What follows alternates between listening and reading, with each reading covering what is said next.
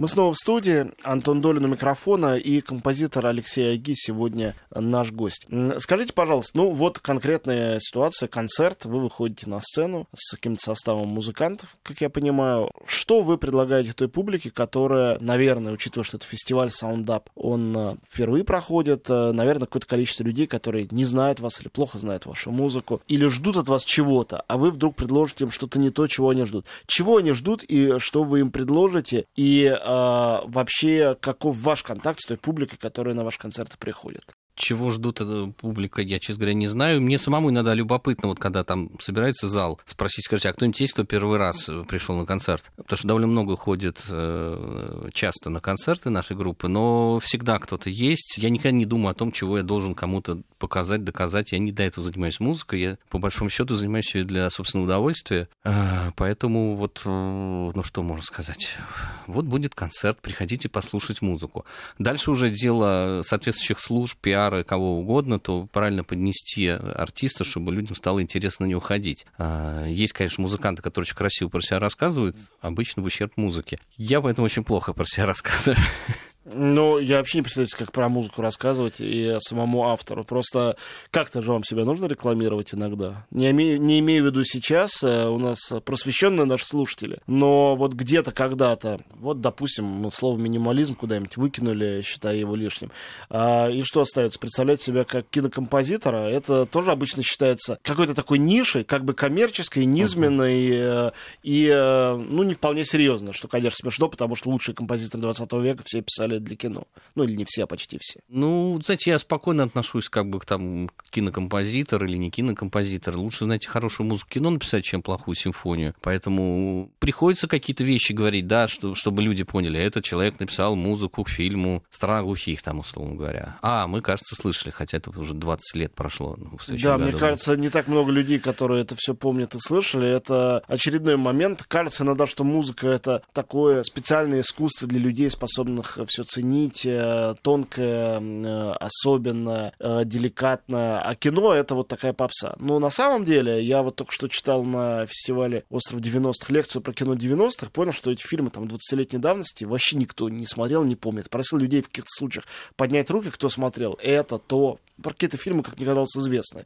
И вот был переполненный зал людей, видимо, интересующихся, угу. неравнодушных. Никто ну, не если знает. это была молодежь, то они просто не застали это. Да, и иногда, мне кажется, музыка-то может жить дольше. Музыка дольше живет. А киномузыка живет дольше, чем фильм, очень часто, да, конечно. Фильмы почему-то устаревают, наверное, потому что молодое искусство быстро устаревает, хотя, в общем-то, какие-то шедевры остаются на, на века, там, 20-х годов, какие угодно. А, но наш глаз, да, очень сильно меняется, а вот ухо меньше. Не знаю почему. Я вот а, заговорил про эти фильмы 90-х а, не случайно, потому что у меня там было в моем списке картин, которые нужно посмотреть, как минимум два фильма, угу. «Два капитана 2» и а, «Господин оформитель», которые непосредственно связаны с именем Сергея Курехина. Периодически вспоминают о нем вспоминают, когда какие-то юбилеи, вот столько-то лет назад его не стало, столько-то лет ему бы исполнилось.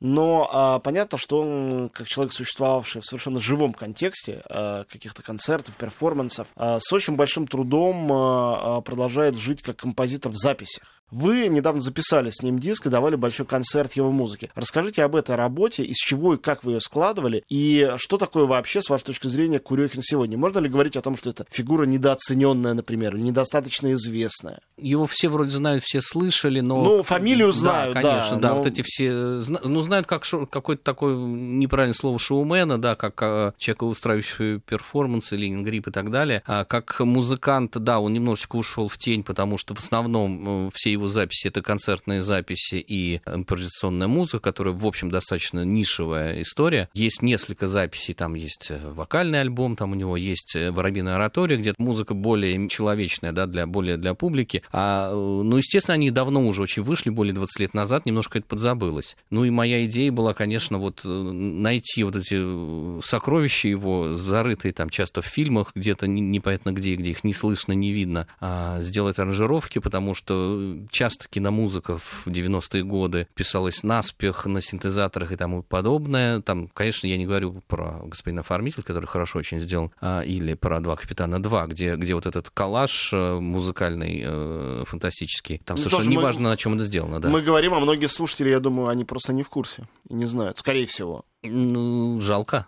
Да, жалко. жалко. Я, я не, не смотрел «Господин оформитель», может быть, тоже 20 лет или 15. И поэтому... я, наверное, тоже. И до сих пор помню музыку, тем не менее. Да-да-да. Ну, я и картинки отдельные помню, да. И, и музыка замечательная. Но вот мы... Э, в общем, я, я сделал... Как бы достал вот эту музыку, которая не всегда была дописана до конца. Иногда просто какие-то наброски, э, звучащие в фильмах. Где-то какая-то музыка была готова.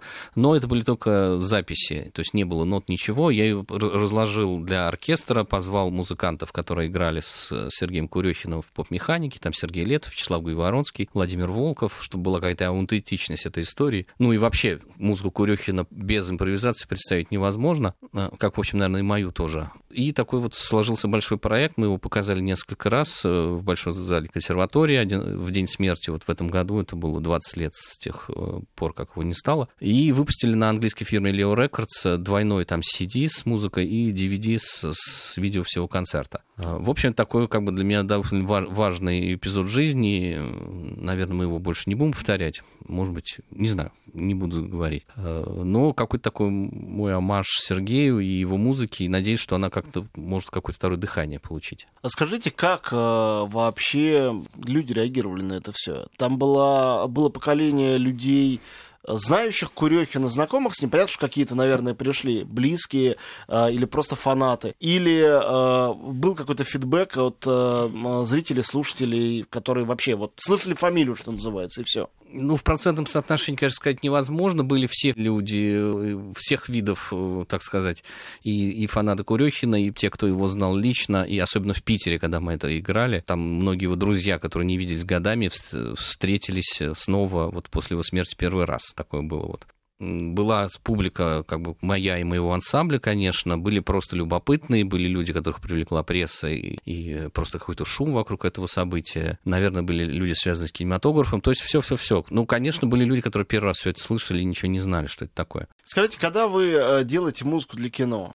я смотрю, список э, ваших работ, он впечатляющий. И кроме, мы сказали про «Страны глухих», нескольких фильмов Валерия Тодоровского и э, очень, мне кажется, обаятельного ретро втроем, э, Петра Тодоровского, тут и картины Виталия Манского, и Кирилла Серебренникова, и Ани Меликян, и Владимира Хотиненко. Очень-очень разные авторы разных времен. И я уж не говорю о фильме «Дикое поле» Михаила Калтазишвили, к сожалению, тоже безвременно ушедшего, работа, за которую вы получили там кучу всяких наград и упоминаний. Каким образом э, идет э, отбор того, с кем и как работать? Это вам делают предложение или бывали случаи, когда это было наоборот?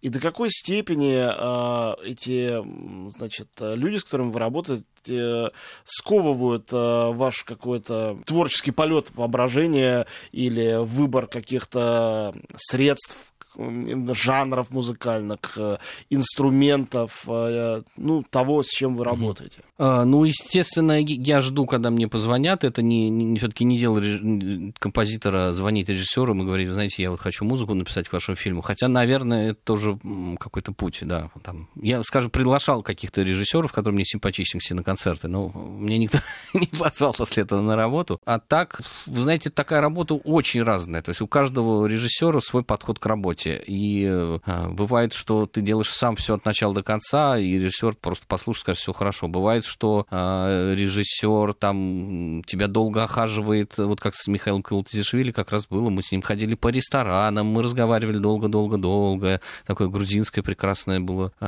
обхаживание, вот. И, и потом от него были довольно четкие указания, что он не хотел бы, чтобы в кадре звучали инструменты, которых нету там в степи, например. Это, это То есть интересно. рояль, он говорит, рояля в степи быть не может. И как вы вот с такими формальными требованиями справляетесь? Легко, спокойно или это ограничивает? Вообще это круто, на самом деле. Чем больше каких-то препонов, э, тем интереснее работать, если они оправданы. Если идиотские какие-то пожелания, конечно, это сложно. А здесь было интересно, да. То есть мы подумали, что там может звучать. Поэтому мы базировались на звуке аккордеона, да, для этого саундтрека, который может звучать из-за холма, например. Ну и так далее. И все были инструменты, которые как-то могут откуда-то возникнуть, звучать и уйти в основном. А бывало у вас такое, что вам предлагает кто-то что-то, и вы отказываетесь, э, потому что это невыполнимо, слишком сложно, или просто что-то ну, неприятное, неприятная тема, неприятный жанр, просто неприятный человек. Или композитор, который работает в кино, это такой человек, э, вынужденный какой-то степени безотказности и мобильности в этой работе. Я думаю, что в какой-то период времени, когда сидишь и тебе нечего есть, то ты работаешь на всем, что дают. А в те моменты, когда все в порядке, то, конечно, отказываешь. И мне приходилось отказывать много. Один раз я даже не захотел встречаться с режиссером, посмотрев фильм, насколько это было омерзительно. Я просто сказал продюсеру, нет, знаете, я даже, даже разговаривать не буду с этим человеком. И были несколько еще вариантов. Была тема фильма, например, которая там мне была очень неприятна. Я сказал, знаете, нет, я не готов об этом писать слушать музыку, но мне и фильм не понравился. Я думаю, если бы фильм был бы замечательный, а, неважно о чем он там, о, о расчленении трупов или о полетах на Луну, наверное, хороший фильм, там, скажем, как ваш любимый Ларс фон Триер, то, то, то все захотят писать музыку. Ну да, не все просто, наверное, смогут.